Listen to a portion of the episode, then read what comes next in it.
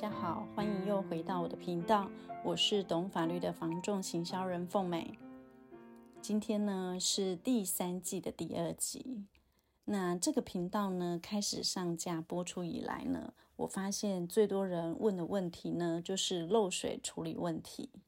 当然不是问我怎么修漏水啦，哈，而是问我说买到这个漏水屋该怎么办呢？那也有屋主问我说，诶，他明明已经卖掉的房子，房仲却叫他要帮买方修漏水，这些问题呢都蛮常被问的哦。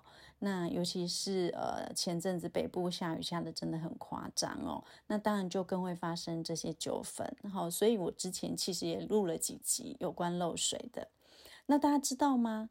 漏水争议呢，在内政部不动产纠纷案件的统计当中呢，几乎呢就是年年榜首啊。哦，就拿今年度的一个统计来讲，到最新他公布的到第二季为止哦，也是第一名呢。哦，第一名啦。但是大家知道吗？第二名是什么呢？第二名其实真的也是我们在不动产业最常会看到的状况哦，就是委托销售终止纠纷，或者是买卖契约解除的纠纷。那这类的案件呢，常常会稳坐排行榜的第二名哦。哦，那既然我刚刚说过，其实我都聊过第一名的漏水问题了，所以这一集呢，我们就来聊第二名的契约解除纠纷好了，好不好？这样才公平。那我们就来进入正题，聊第二名喽。第二名呢，有分两个部分，一个呢就是委托销售契约的终止纠纷，另外一个呢就是买卖契约解除的纠纷。那委托销售的契约当事人呢，就是卖方跟房仲啦。那买卖契约的当事人呢，是谁呢？就是买方跟卖方。那当这两组人马会发生纠纷呢？想当然呢，就是有一个前提喽。前提就是什么？就是我不想要再继续履行契约了嘛。那不想要再履行契约要怎么办呢？没有办好的时候呢，当然就会吵架有纠纷了。所以今天就来跟大家聊一下契约终止契约哦，契约终止跟解除契约的法律纠纷。那首先，我先来解释一下契约终止跟契约解除有什么不一样。好，那什么是契约终止呢？终止两个字，不是那个终止，好吧？手伸回去。终止呢，就是让契约到此为止，不再继续走下去了。就像我们以前呢谈恋爱要分手的时候，就讲说：“哎，我们到此为止喽。”哦，好吧，好烦了。好了，我再换换一个比喻。好比说，我们很常在口语上会说这件事就到此为止了，不要再说了，有没有？到此为止就是终止的意思。那之前说的，反正已经发生了，但是从今以后我们就不要再继续了就好，这就是终止。所以呢，在法律上，契约终止就是让这份契约不继续往后发生效力了。那契约当事人呢，双方以后都不需要再受这份契约的拘束。好，但是呢，在我终止之前的法律关系还是有效的哦。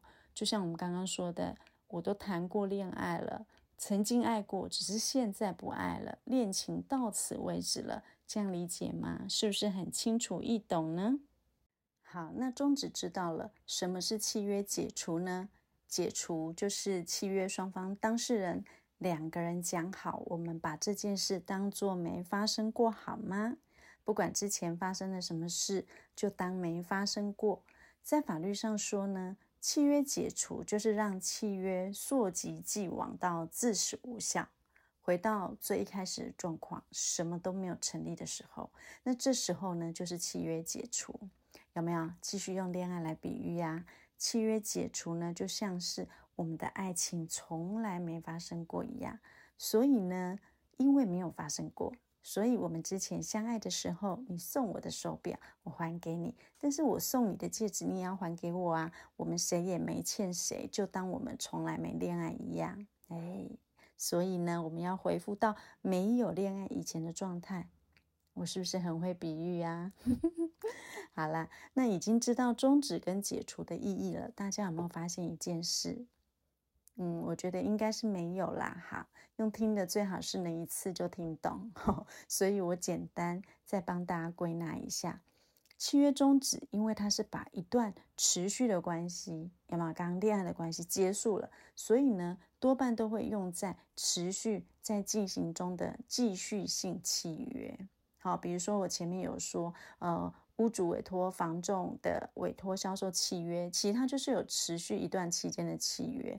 然后呢，我就去行使这个契约终止权，让后面的事情通通就不要再发生了，好，让契约从此失去这个效力。那契约解除呢，它其实是一个解除权的一个行使哦。所以呢，只要契约当事人其中一方去行使这个解除权，那契约就会回到最一开始，自始无效。好。只是说，如果你有什么义务已经执行的，双方就要去恢复原状。好，那这种状况会比较发生在可能是一时性的契约，比如说买卖契约。那这样有没有越听越清楚啊？好，那既然就都清楚了，我们就来继续聊下去哦。啊，那为什么契约终止跟契约解除纠纷会名列不动产交易纠纷排行榜第二名呢？可想而知。当然，就是因为跟权益有相关喽。我想我用实际的案例来说会比较清楚一些哦。那我们就先来聊一下卖方跟房仲间的委托销售契约，常见会有什么样的纠纷呢？好，第一个就是写在契约书最前面的审阅期声明。什么是审阅期呢？哎，有没有认真听我的频道啊？第五集回去听复习一下好不好？当卖方的第一步就是要了解审阅期。哦，消费者保护法第十一条之一就有规定哦，企业经营者与消费者订立。订订立定型化契约前，应有三十日以内的合理期间，供消费者审阅全部的条款内容。那上次我就有说到哦，我们不动产委托销售契约审阅期日期是三天。我们这个产业里面呢，所有的定型化契约，不动产业是三天哦。房仲业，那如果是代销，好、哦，就是说呃。新成屋的一个买卖，预售屋的一个买卖的话，它的审阅期是五天。好，那这是不一样的。复习一下。好，回到正题。那呢，为什么会有这个定型化契约的规范呢？主要是要规范这个企业经营者，好，也就是房仲业者，不可以在没有给消费者审阅契约内容的机会之前呢，就去限制消费者签订契约的时间。哈。避免消费者因为时间很短促，他来不及了解这个契约的内容，也还搞不清楚自己的权利跟应该负担的义务，他就签约了。哦，也就是保护消费者不要蒙受这种不明不白的一个损害。哈，那不过因为现在这个房仲业者他被规范了，所以他在契约书上都已经印有这个审阅期的声明了，所以很少会发生说没有这个审阅期的一个权益。好，这种纠纷，但是它会发生的纠纷是什么呢？是说我虽然在契约书上有提供你这个审阅期要，但是呢，我却要你放弃这个审阅期三天，好，自动声明放弃审阅期，难道不可以吗？当然可以呀，可是你必须要先认真的看过每一个条文，很清楚的知道自己的权利义务，就算你没有审阅三天也是可以的哦，但前提是。你必须是真的了解啊，拜托哈！很多纠纷就是发生在说你被引导，或者你很轻率、不清不楚，时间很急迫下你就签约，所以你就签了这个放弃审阅期，就是说我很清楚的已经看清楚条文了，我不需要三天审阅期。结果你回家一看，发现哎呀不得了，怎么感觉跟自己期望很不符合啊？这时候你就想要解约。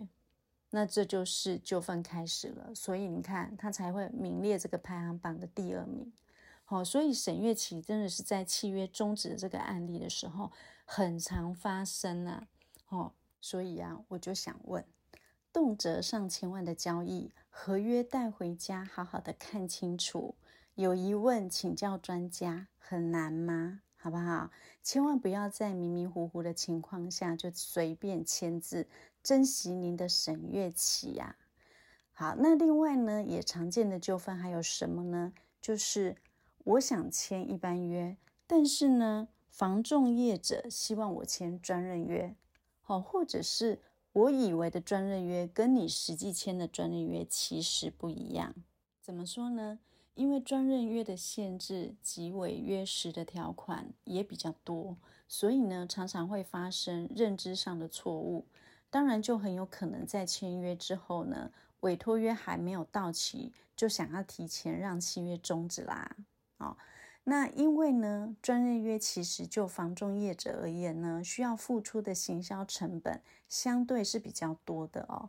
因此呢，在卖方单方面呃想要自己终止的状况底下，就很容易违约了哦。然后呢，就会衍生这个违约的赔偿责任。就会有纠纷啦。也许你会说，那为什么签约前不看清楚呢？对，你说对了，签约前就是应该要看清楚啊。好，看看自己签的究竟是一般约还是专任约，而且记得您是有审阅期的哦。刚刚才说过热腾腾的审阅期，好不好？所以把合约带回家，好好的看清楚自己的权利义务跟违约时候的罚则。哦，就算呢，你没有带回家看三天，你也应该要在签名之前先看清楚。甚至呢，你也可以询问房仲人员，请他逐条的解释给您听。充分的了解之后，你再下笔签约。大家知道吗？专任委托，如果你中途片面要终止契约的话呢，是会有违约金的。好，那因为房仲其实他已经开始进行广告销售的作业，其实对他而言也是有损失的哦。好，所以任意的终止这个契约的违约金呢，其实它比原本约定的一个服务费来讲的话，大概要付原本服务费的一半哦。哦，也就是说，如果你要卖的房子是一千万，那卖方服务费四趴的话，违约金。也要二十万哦，哦，所以你说是不是应该要更谨慎一点呢？别忘了，忽略之所在呢，纠纷之所在，好不好？好，那再来呢，还有一种也会发生让委托人想要终止契约的状况，就是口头承诺。最常遇到的呢，就是口头说的跟合约里写的不一样。好，我说的口头承诺不是说口头的委托。销售哦，而是说口头上面我们承诺的一些保证啊，然后或者一些约定的事项呢，在合约里面根本没有写哦。双方协议好的一些特别的约定没有写进合约里，那也许你会说你被骗了。但是坦白讲，没有白纸黑字的一个约定，你要如何证明自己是被骗了呢？那当双方的争议没有办法厘清的时候呢，书面是最有力的一个举证。所以呢，一定要记得把口头约定的部分呢，也要写进合约里面，才能保障你的权益哦。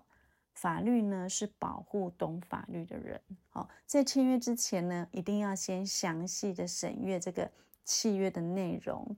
如果呢，房仲口头承诺跟契约书上面的文字不一致的时候呢，一定要特别的在契约书上面。明确的记载你的特别约定事项，因为特别约定事项呢，是大过于定型化的条款哦，好，所以千万不要忘记了，好，因为忘记之所在，纠纷之所在啊，好，忽略之所在也是纠纷的所在哦。